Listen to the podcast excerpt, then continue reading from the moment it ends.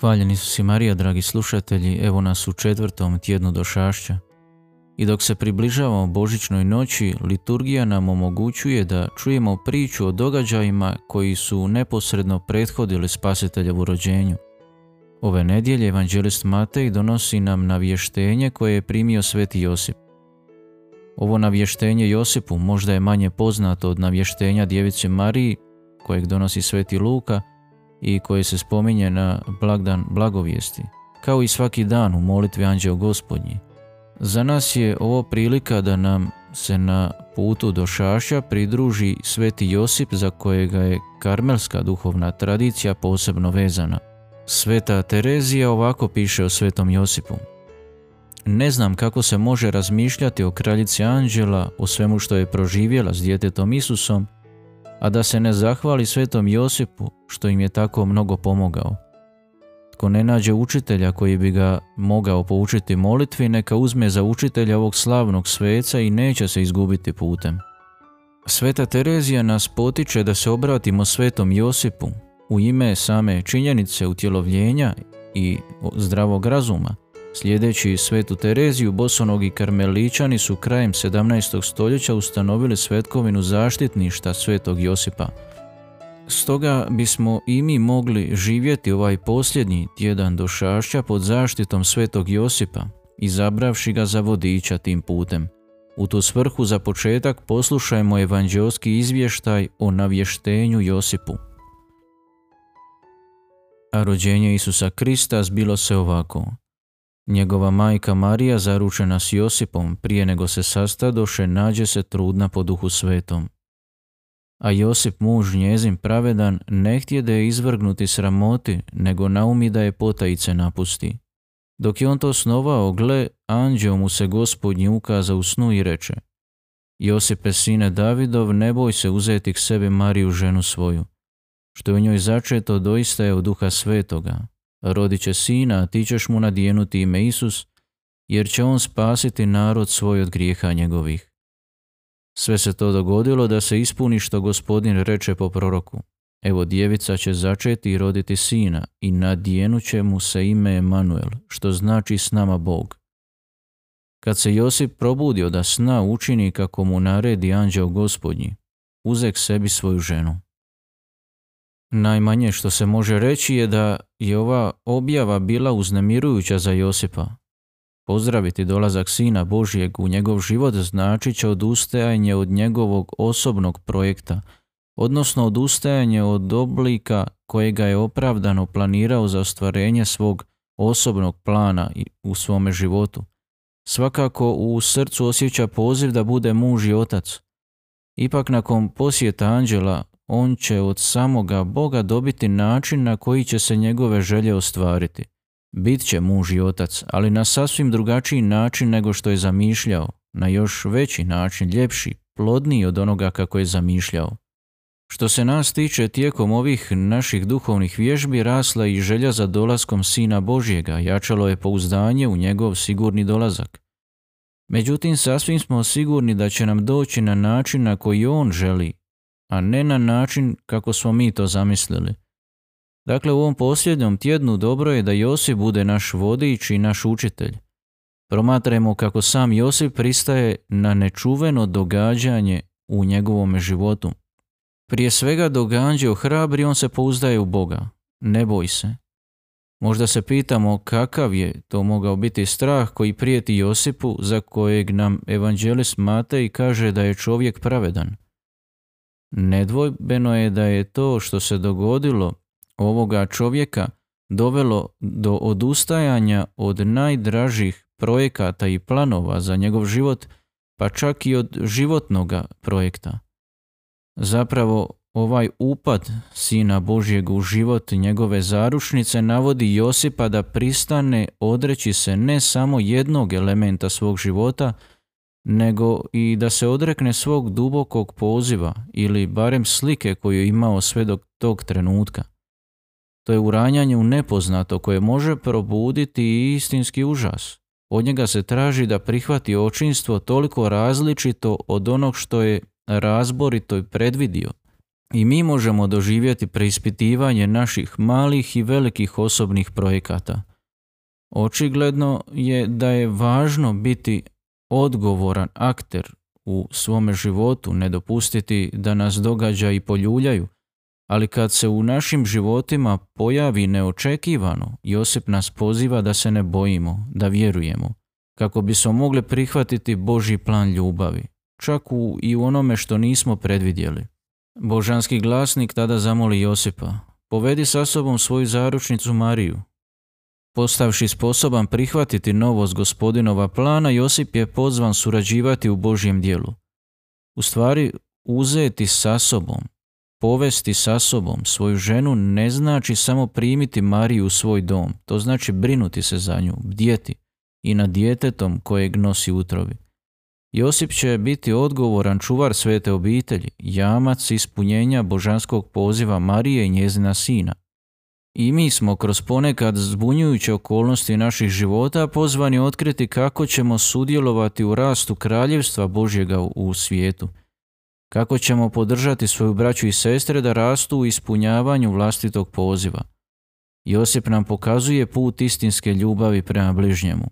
Uz razboritost i pronicljivost u naše srce, u našu molitvu, brižnost našeg djelovanja, staviti ovu brigu za odnos drugih s Bogom. Na posljedku Sveti Matej nam kaže da je Josip nakon što se probudio učinio kako mu je zapovjedio anđeo gospodnji. To je Josip koji tiho djeluje prema gospodinovoj riječi, u poniznosti onoga koji ne traži razloge da vrši svoju volju umjesto gospodinove, nego nalazi svoju radost u djelovanju, u tihom povjerenju prema nečijoj tuđoj riječi, ne svojoj. I sve je to vrlo dobro, ali kako ćemo mi učiniti ono što gospodin očekuje od nas? U kojem snu ćemo čuti glas anđela koji će nam reći kojim putem da idemo? Krenimo, budimo budni, nismo ništa manje vrijedni od svetog Josipa. Istina, ne nosimo dijete Isusa u naruču kao Josip, ali primamo euharistijsko tijelo Kristovo u svoje ruke. Ne slušamo glas anđela u snu, nego slušamo riječ Božju u tišini svoje molitve i to je dosta, jer ustajemo i činimo ono što gospodin od nas očekuje.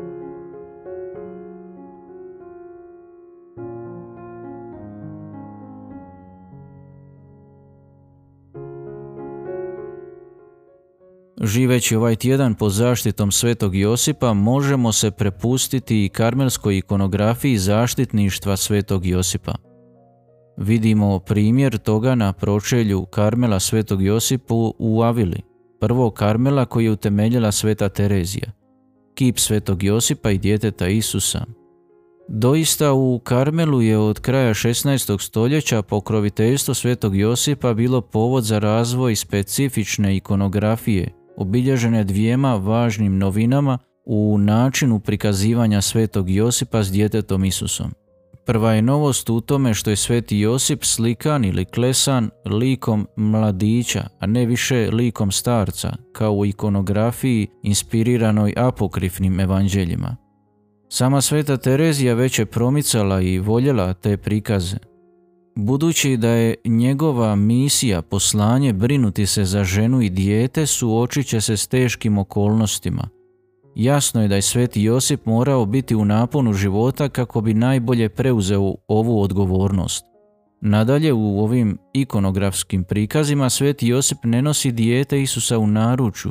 Josip je dakle onaj koji uči to dijete hodati, onaj koji pazi na njegove prve korake i spreman je podići ga kad padne, on je onaj koji se čudi i raduje njegovu rastu i vidi ga kako postaje samostalno, autonomno, onaj koji će ga moći ostaviti da ide svojim putem. No svakako ovom slikom Josip nam ne pokazuje samo da se brine za dijete, nego i kako e, on živi u Isusovoj prisutnosti, stavljajući se pod Isusovo vodstvo. Tako nas uči da se za svakoga od nas duhovni život, zajedništvo s Bogom u biti sastoji u držanju Isusa za ruku i dopuštanju da nas vodi korak po korak putem koji nikad unaprijed ne znamo. živjeti u Isusovoj prisutnosti, hodati ruku pod ruku s Isusom poput svetog Josipa i slijedeći njegov primjer pod njegovom zaštitom, s povjerenjem u put koji nas sam Isus vodi očito nije e, lijepa bukolička slika. To je put vjere i to vjere koja njegovu ljubav svjedoči više svojim dijelima nego velikim osjećajima. Kako ističe Papa Franjo, u Svetom Josipu vidimo odraz, uzor i zaštitnika svih oni koji se čine skriveni u drugom redu, ali koji igraju neusporedivu ulogu u povijesti spasenja, budući da je on čovjek koji ostaje nezapažen, čovjek svakodnevne prisutnosti, diskretan i skriven. U tom svojstvu Sveti Josip nas na izniman način u sjeni podsjeća da je svetost na koju smo pozvani prije svega ona svetost koju je Papa Franjo nazvao svetošću u susjedstvu. To je svetost poniznog vršenja naših dužnosti, naših malih i velikih obveza, svetost pažnje prema drugima, osobito najmanjima i najkrhkijima u svakodnevnom životu. Tamo gdje jesmo, a ne kamo sanjamo ići. Svetost hrabrosti i ustrajnosti, kreativnosti u kriznim vremenima, to je sveto života u Božoj prisutnosti. Kroz trpljivo, vjerujuće slušanje Božje riječi te ponizno i odlučno provođenje poziva primljenih od Boga. Poput Josipa koji je kad se probudio i sna učinio kako mu je zapovjedio anđeo gospodnji. I sad je red na nas. Tijekom ovog tjedna možemo pratiti sljedeće tragove. Paziti na male usluge koje mogu učiniti ljudima koje susrećem, onima koji su mi najbliži ili čak onima s kojima se slučajno susrećem. Čineći te sitnice za njih, sijem i žanjem nešto od božićne radosti. Zatim pokušati prepoznati pozornost koju dobivam. Ništa nije trivialno, sve te male geste odjek su Božje ruke koja se brine za mene. Ponekad suočeni sa dezorijentirajućom ili neočekivanom situacijom, molimo za milost da prepoznamo na kakvu nas otvorenost to možda poziva. Nije stvar u prihvaćanju neprihvatljivih stvari, već u volji slobodno promijeniti način na koji gledam na stvari, na događaje, na ljude, da gledam šire, Možda to već i osjećamo. Djeteš se iz jaslica već se približava i pruža ruku. Isti gospodin koji nas poziva da s radošću pripravimo njegov Božić, neka nas nađe budne u molitvi, radosne u slavljenju. Sretna vam priprava za Božić.